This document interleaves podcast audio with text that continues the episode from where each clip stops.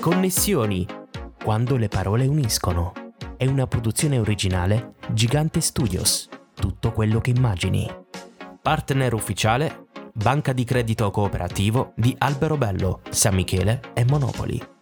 In questo episodio ci connettiamo con Francesco Artibani.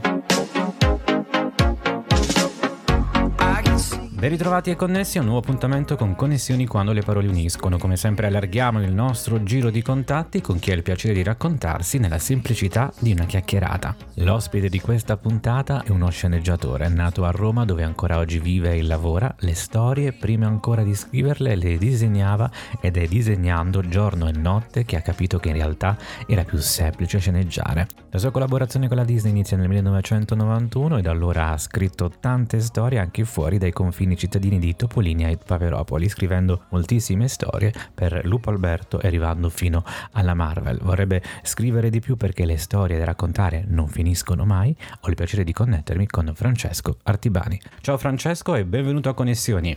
Ciao Filippo, grazie a te per, per, l'invito e l'ospitalità, quindi sono contento di essere qua. Piacere reciproco ovviamente. Allora mettiamoci subito comodi, sei pronto per partire per un immaginario salto indietro nel tempo? Eh, è impegnativo, ma eh, sì, lo so, è sempre così, però dobbiamo farlo, ci tocca. Allora ti invito ad allacciarti le cinture di sicurezza, la nostra destinazione è la tua infanzia. Che bambino eri e cosa ti ha portato a diventare ciò che sei oggi?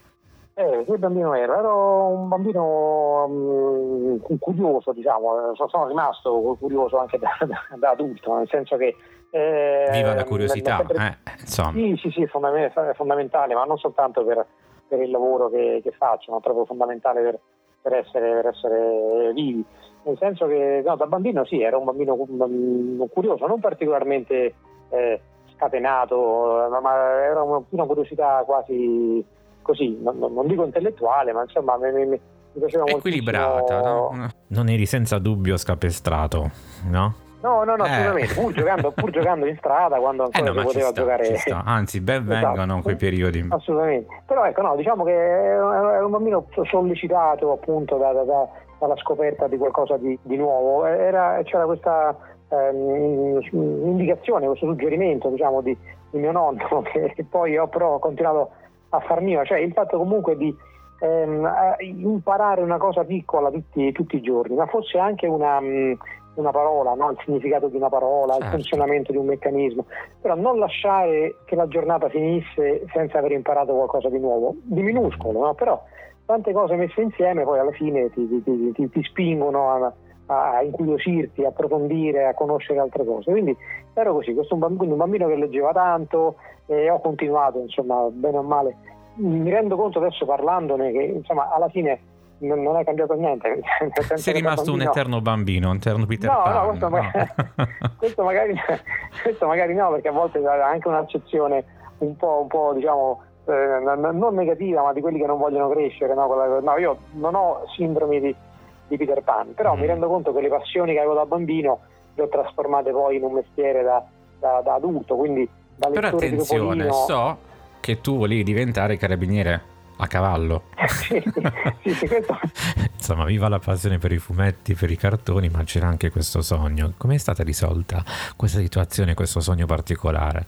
No, lo, l'ho risolto per, perseguendo l'obiettivo, per cui mm. mi sono arruolato nei carabinieri quando c'era ancora il servizio di leva obbligatorio, certo, per sì, cui sì. dovendo fare un anno di, di leva obbligatoria mi sono mh, mm, arruolato nel, nell'arma dei carabinieri, che non era una cosa eh, facilissima, eh no, perché insomma devi superare sì. tanti test, però, però quello era l'obiettivo perché l'obiettivo finale era andare a fare il carabiniere a cavallo. Eh. Quando sono arrivato eh, nei carabinieri mi hanno, hanno chiesto se sapessi andare a cavallo, io ovviamente non sapevo andare a cavallo, volevo eh, solo un eh, dettaglio, diciamo, importante esatto.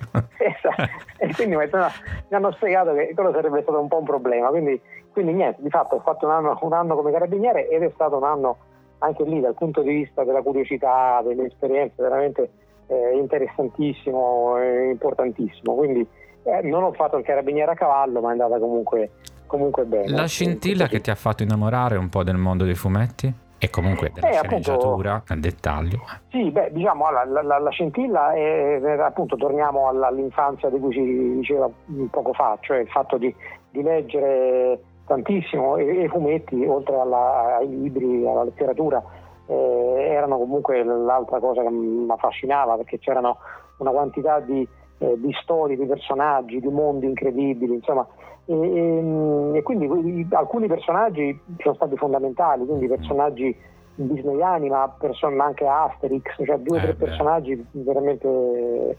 E, e, quindi di fatto eh, la passione era talmente grande che quando ho capito, eh, l'ho capito intorno ai eh, cos'era, 16 anni, 15 anni, no, quando ho, ho, comprato un albo, un numero di um, Eureka, che era una vecchia rivista a fumetti. Galeotto eh, fu quel libro, a chi lo eh, lesse? Sì, no, ma fu, ma Gale, Galeotto fu il, lo, il, l'opuscolo che c'era ecco. in quell'allegato, che era una, un opuscolo eh, ancora oggi fondamentale, che si intitola come si diventa autore di fumetti ed era scritto da eh, Alfredo Castelli, uno dei eh. bravi sceneggiatori eh, italiani, eh, e illustrato da Silver, che era eh, un altro eh, personaggino. Esatto, autore di Lupo Alberto, esatto, autore di Lupo Alberto era, era, una delle mie serie preferite, e lo è tuttora. E, ehm, e, quindi ho letto quel libricino e praticamente c'era, era un piccolo manuale che ti raccontava come eh, quali erano i passi per diventare un autore professionista. Allora ho capito che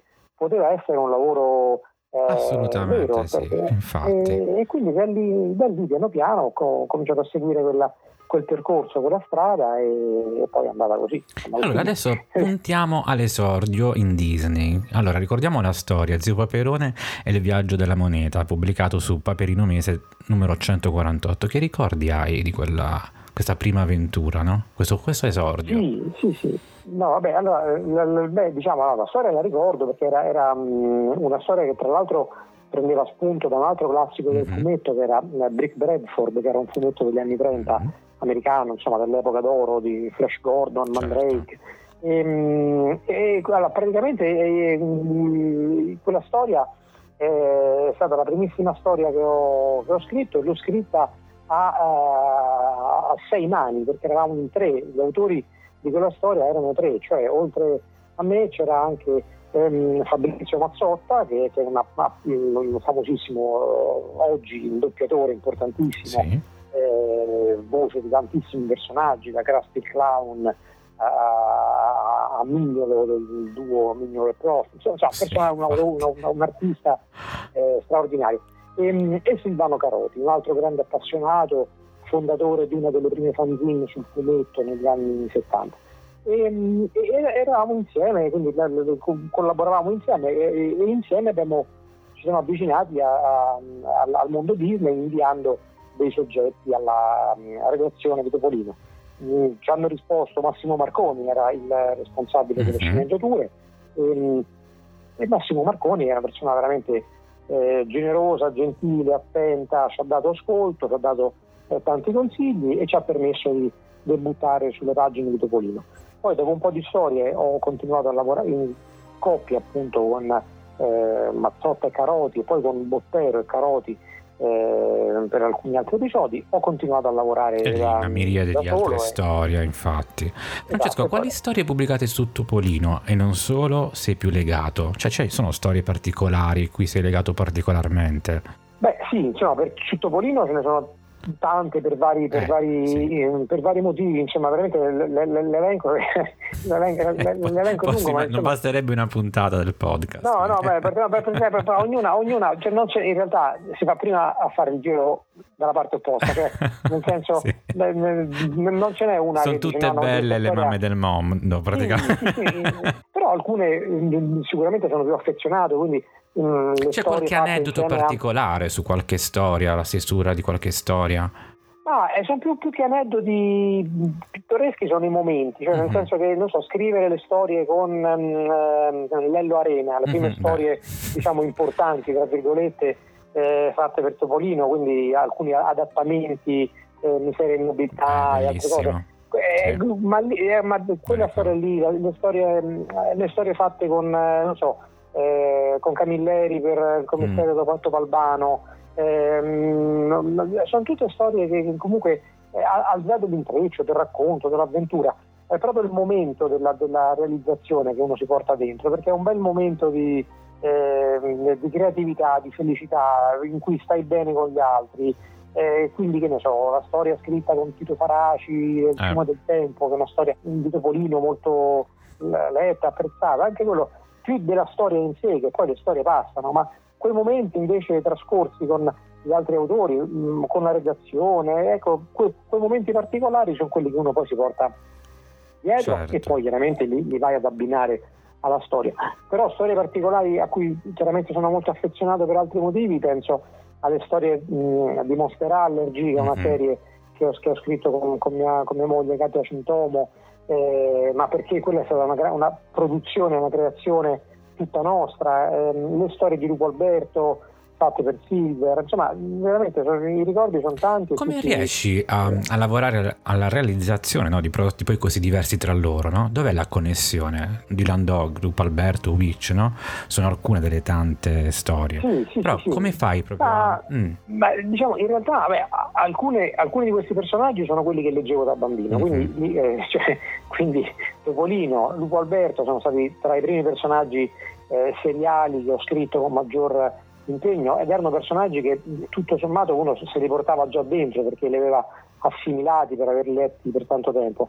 Le altre, le altre serie, anche le serie originali come Witch o, o personaggi che, dire, che, conoscevo ma che non, non, non, frequentavo abitualmente come Dylan Dog, però lì anche c'è la, non so come dire, è, è entrare nel mondo di quei personaggi o in altri ambiti creare, avere la possibilità di creare quel mondo come nel caso di Monster Allergy e The Witch, certo. eh, ti mette in una condizione di totale proprio ehm, assorbimento di, quel, di, quell'universo, di quelle atmosfere, che, che ti rende poi facile scriverli, nel senso che tu ormai li conosci talmente bene quei luoghi, quei personaggi, quelle situazioni che non dico si scrivano da soli perché non è vero, però comunque eh, è molto facile scriverli perché li senti quei personaggi. Beh, nel caso di Monster Allergy, per esempio, abbiamo visto cre- la crescita dei, dei, protagonisti, no?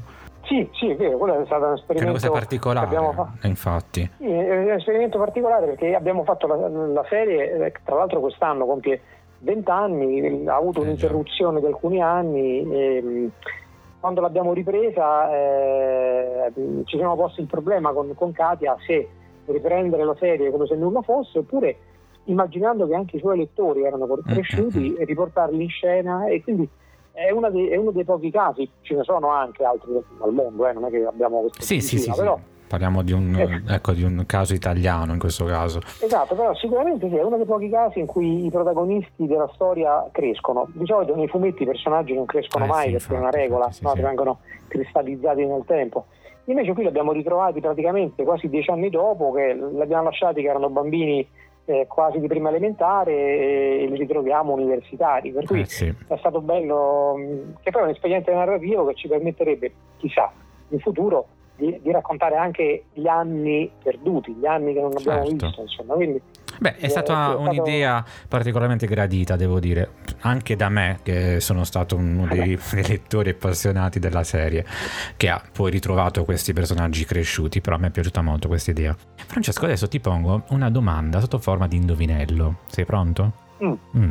Allora, c'è un recente graphic novel realizzato da un team di autori che hanno fatto la storia del fumetto italiano negli ultimi 30 anni, grazie a serie di culto come PK e Witch. Questa è una storia adatta a un pubblico vasto, di tutte le età, comica, commovente, guarda un po' come un film della Pixar. Il volume a fumetti uscito, ti dico anche, con Feltrinelli Comics, nel trio di autori, oltre a Fausto Vitaliano e Claudio Sciarrone, ci sei anche tu. Di cosa stiamo parlando? È difficile, questo non so se con quanti minuti ho per rispondere. No, diciamo, Ti ho dato una eh, no, serie però, di indizi assurdi, però. No, però, no, no, all'inizio stavo ascoltando con attenzione, poi dopo un po', uh, ah, dico, mm. mi sta, c'è una trappola nascosta. No, no, no, nel senso che no, dai, il libro di cui stiamo parlando si chiama ehm, Technology ed è ah, una, un volume. Ah, come nasce eh, no, questo bel progetto? Soprattutto dove sono finiti i vecchi telefoni a disco? Praticamente l'idea di questo, di questo, libro è nata con Fausto Vitaliano uh-huh. e l'abbiamo voluto fare raccontare qualcosa che fosse un po' di, diverso dal nostro mh, diciamo, abituale genere di, di, racconti, quindi niente animali antropomorfi, niente situazioni eh, buffe, bizzarre, ma siamo partiti da qualcosa che, che è intorno a noi, che, di cui si parla in continuazione, quindi eh, il mondo legato alla, a, diciamo alla, alla, realtà virtuale, il mondo legato all'intelligenza artificiale, ai social, all'interazione tra tecnologia e, e, e vita quotidiana che è sempre più eh, un tema sempre più importante, sempre più presente. E, e abbiamo messo insieme insomma, questo, questo, racconto grazie ai disegni straordinari di Claudio Sciarrone, è un racconto che parlasse di un mondo del futuro mh, prossimo in cui diciamo tema dello, come si dice, dell'obsolescenza, quindi mm-hmm. l'invecchiamento degli oggetti che vengono messi da parte per essere rimpiazzati sempre da oggetti nuovi, sempre più nuovi, quindi modelli nuovi che rimpiazzano modelli seminuovi, eh, nascondesse in realtà un problema e che poi è il cuore della, certo. del racconto. E quindi abbiamo messo insieme un racconto che sì, è d'avventura, è, è, è anche una commedia, è anche drammatico però, insomma, mm. quindi è qualcosa di particolare, insomma, che siamo Va bene, non sveliamo altri dettagli, perché appunto invitiamo i nostri amici connessi a, ad acquistare il volume e a leggerlo, eh, mm, e io lo consiglio vivamente. I cartoni animati sono l'altro mondo in cui lavori dal 98 e in tutti questi anni hai scritto un gran numero di serie per la televisione, lavorando anche come supervisore, story editor. Quali sono le differenze nel lavorare per la TV e lavorare per la carta stampata? Beh, sicuramente la, le, le, produzioni televisive sono produzioni molto più um, dire, impegnative perché mhm. coinvolgono tante persone, hanno costi diversi, hanno tempi diversi.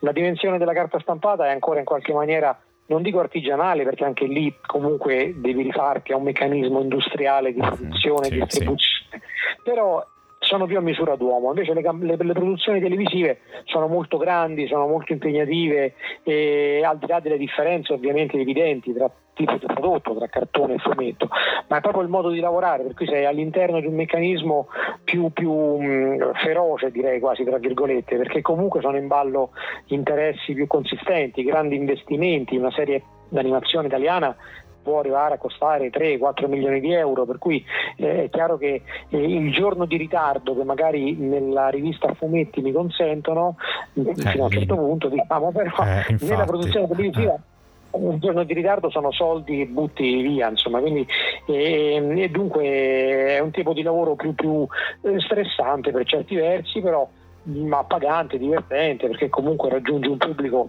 infinitamente più grande rispetto a quello dei fumetti e quindi insomma, fa, fa, fa, piacere insomma, ecco, riuscire a parlare a, a, una platea più vasta. Ecco. E forse ci sono più insomma, dettagli nella sceneggiatura per la TV, o no? Ma ci sono, ma più che più dettagli, mh, mm, no, direi che ci sono più possibilità mm. di eh, interferenze. Mentre quello che scrivo per i fumetti viene passato al disegnatore, certo. il disegnatore lo disegna. Sì, sì. Nel, nell'animazione passi per tanti passaggi diversi, per tanti step di produzione diversi e ogni passaggio può esserci una, un, un, un intervento, un'interferenza, un cambiamento, un ripensamento, per cui alla fine quello che arriva in proiezione sullo schermo eh, quasi mai è esattamente come lo avevi immaginato, è una sorta, no, ma ci sta, eh, fa parte proprio del lavoro, è un lavoro collettivo, un lavoro di gruppo in cui ognuno ci mette del proprio, in cui c'è poi l'intervento del regista, ci sono tante persone che fanno parte del percorso produttivo e quindi quello che è un po' come quello, il gioco, quello del telefono che si faceva, cioè io ti sussurro una parola all'orecchio, tu la passi. Bene. Eh, non ti chiederò fine... quale dei due percorsi tu preferisci perché non te lo voglio chiedere, no, però no, penso no, che ci siano pregi e difetti dell'uno dell'altro, come in ogni cosa, probabilmente. Uno sguardo sul futuro invece, cosa ti e ci aspetta? Allora, il campo dell'animazione sta, deve arrivare adesso in autunno, tra l'autunno e l'inverno, la seconda stagione di eh, Pinocchio, mm-hmm. che è una produzione fatta per Rainbow e per la mh, mm, BBC inglese.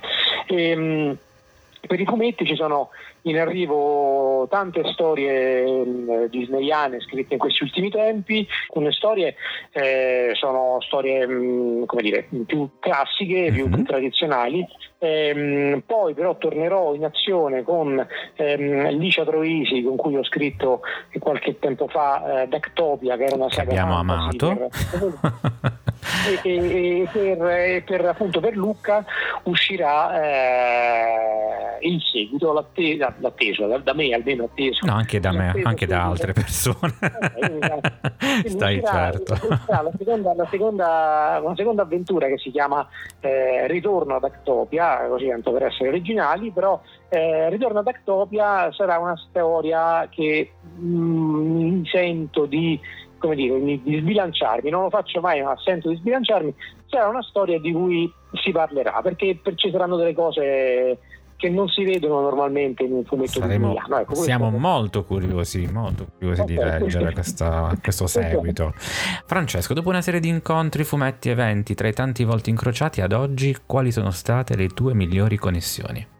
Beh, ce ne sono tantissime. Un, una delle più belle è una recentissima, che è questa connessione con eh, il mondo dell'archeologia. Mm. Il mondo dell'archeologia che mi ha dato la possibilità di... Che anche è una tua eh, passione, possiamo dire, no? In certo eh, senso. Sì, sì. Ti vediamo un po' come passione... Indiana Pips, quando le tue escursioni, un po', no?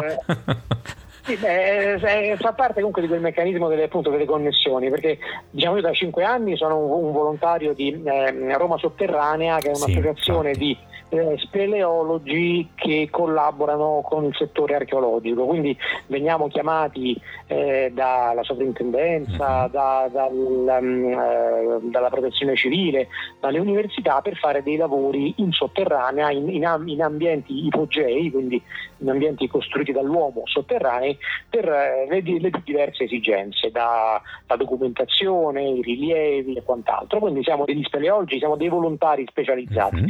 Ehm, e, e su un sito archeologico molto importante che è la città la colonia romana di mm, Aquinum, eh, che è una città a 100 km da, eh, da Roma. E, mh, mm, lì ho avuto il piacere di incontrare il professor mh, mm, Giuseppe Ceraudo, che insegna topografia antica all'Università del Salento a Lecce, sì. e, ehm, e, con lui è nata questa collaborazione, proprio divulgazione facciamo legata, parlando di, di, archeologia con i fumetti. E la connessione più importante che, che, che ho vissuto proprio in questi ultimi mesi è quella legata dedicata alla, eh, alla, storia di Topolino, dedicata alla via Appia Antica, che è collegata e connessa appunto alla mh, mm, candidatura dell'Appia Antica per diventare patrimonio UNESCO.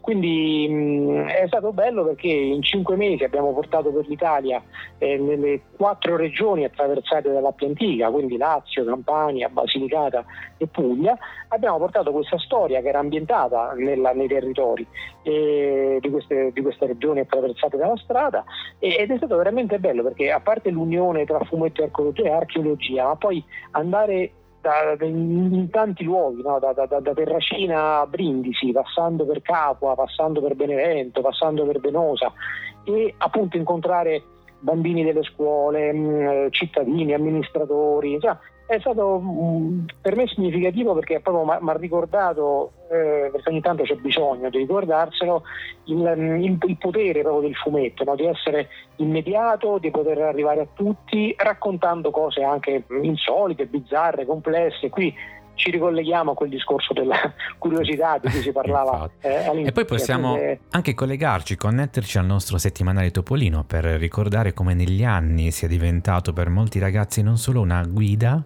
al sapere attraverso le proprie storie a fumetti, giusto?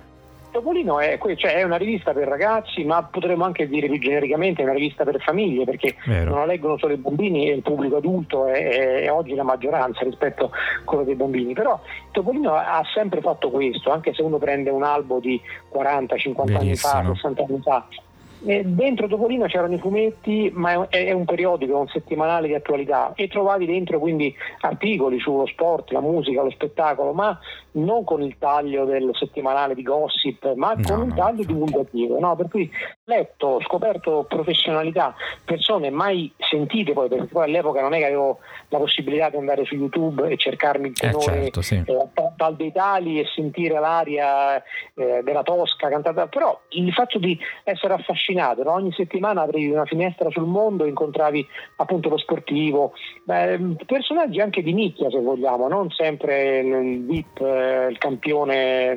Quindi insomma no, possiamo dire lunga vita a Topolino. Ah, assolutamente. assolutamente.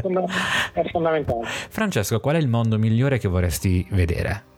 Ah, il mondo migliore è un, è un, in cui ci spero ancora. È, mm. Non voglio neanche fare discorsi troppo impegnativi e troppo utopistici, però è un mondo di, mh, mm, rispettoso, improntato sul rispetto delle, de, de, de, delle, idee, degli stili di vita, sul rispetto del prossimo, insomma, un mondo in cui eh, i diritti di tutti vengano eh, riconosciuti, non si debba ancora eh, combattere per cose che dovrebbero essere scontate. Quindi è un, un mondo civile direi in maniera, in maniera eh, banale. Siccome purtroppo eh, vivendo in questo mondo mi accorgo invece che non è così, per cui anche le cose più banali, più scontate, i, i, proprio i, gli elementi minimi della civiltà, della convivenza, spesso devono essere ri, ri, ricordati, ribattuti, eh, sottolineati ogni volta. insomma c'è ancora tanto da fare, però del resto è soltanto con il lavoro personale no, del, certo. e con la scuola, insomma, che è il cardine, dovrebbe essere il cardine di questa eh, società che invece è sempre più spesso messa in discussione. Ecco, però questi, con questi elementi insomma, provare a, a costruire un mondo, un mondo, rispettoso, questo mi, mi, mi, piacerebbe, perché poi tutte le altre cose, no? la pace, eh, è roba che viene dopo. Insomma, Sono conseguenze, infatti. Esatto, Francesco, rispetto... Ovviamente speriamo insieme a te in questo mondo migliore che noi tutti davvero desideriamo. C'è un brano musicale a cui tieni particolarmente che sceglieresti per salutarci? Beh, certo, è un, sì, è un brano musicale che va, che va, in netto contrasto con quello che ho appena detto, però è un, è un brano musicale Mm, bello e importante secondo me che è Eve of Destruction, eh, quindi la, la, la, dire, sì. la, vigilia della distruzione, sì, è, un, è, un, brano del, del 65, che, che, del 1965 che è considerabile un, è considerato come un, un brano di protesta, però è un brano dove la voce artista che lo canta eh, come dire, la, lancia un grido d'allarme. Eh, cioè infatti, siamo, infatti. Siamo sul, sul, però, come dire, eh, io lo trovo un brano um, doloroso per certi versi, drammatico, però anche eh, che a suo modo carico di, di, di speranza, perché ti dice siamo, siamo sul bordo, no? siamo alla vigilia della, esatto. della catastrofe, ce ne, siamo, ce ne stiamo accorgendo, vogliamo fare qualcosa, possiamo fare qualcosa o no. Quindi pone un interrogativo che però non è apocalittico secondo me, è, è, invita comunque a aprire gli occhi, a reagire, a opporsi a quello che sembra inevitabile all'interno del brano del, che, che, che, che, ascolteremo. Però è il brano giusto, è il brano giusto, sono convinto di questa tua scelta. E siamo giunti purtroppo alla conclusione della nostra puntata, io ringrazio te Francesco per la tua disponibilità e a te e ai nostri ascoltatori come sempre auguro buone storie e buone connessioni. Grazie mille.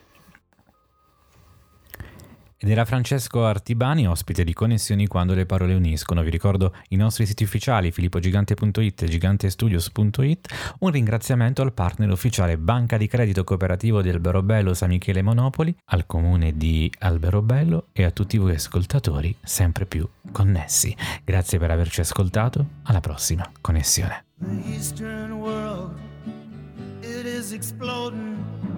Violence flaring, bullets loading. You're old enough to kill, but not for voting. You don't believe in war, but what's that gun you're toting? And even the Jordan River has bodies floating, but you tell me,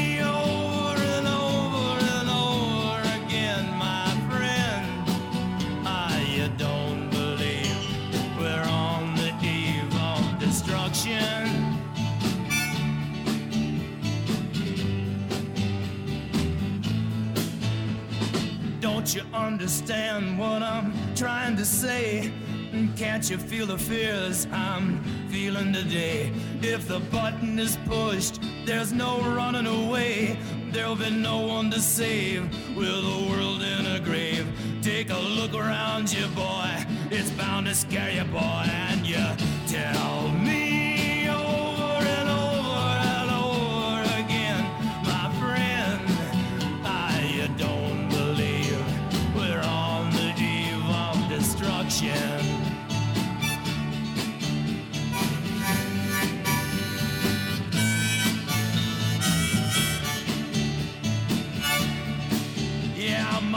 So mad, feels like coagulating I'm sitting here just contemplating. I can't twist the truth, it knows no regulation. Handful of senators don't pass legislation, and marches alone can't bring integration when human respect is disintegrating. This whole crazy world is just too frustrating, and you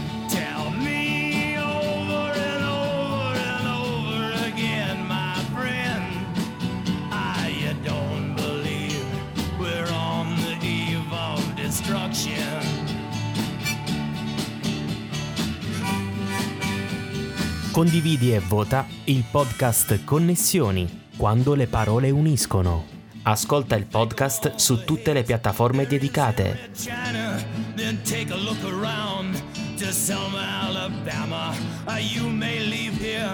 For four days in space, but when you return, it's the same old place. The pounding of the drums, the pride and disgrace. You can bury your dead, but don't leave a trace. Hate your next door neighbor, but don't forget to say grace and tell me.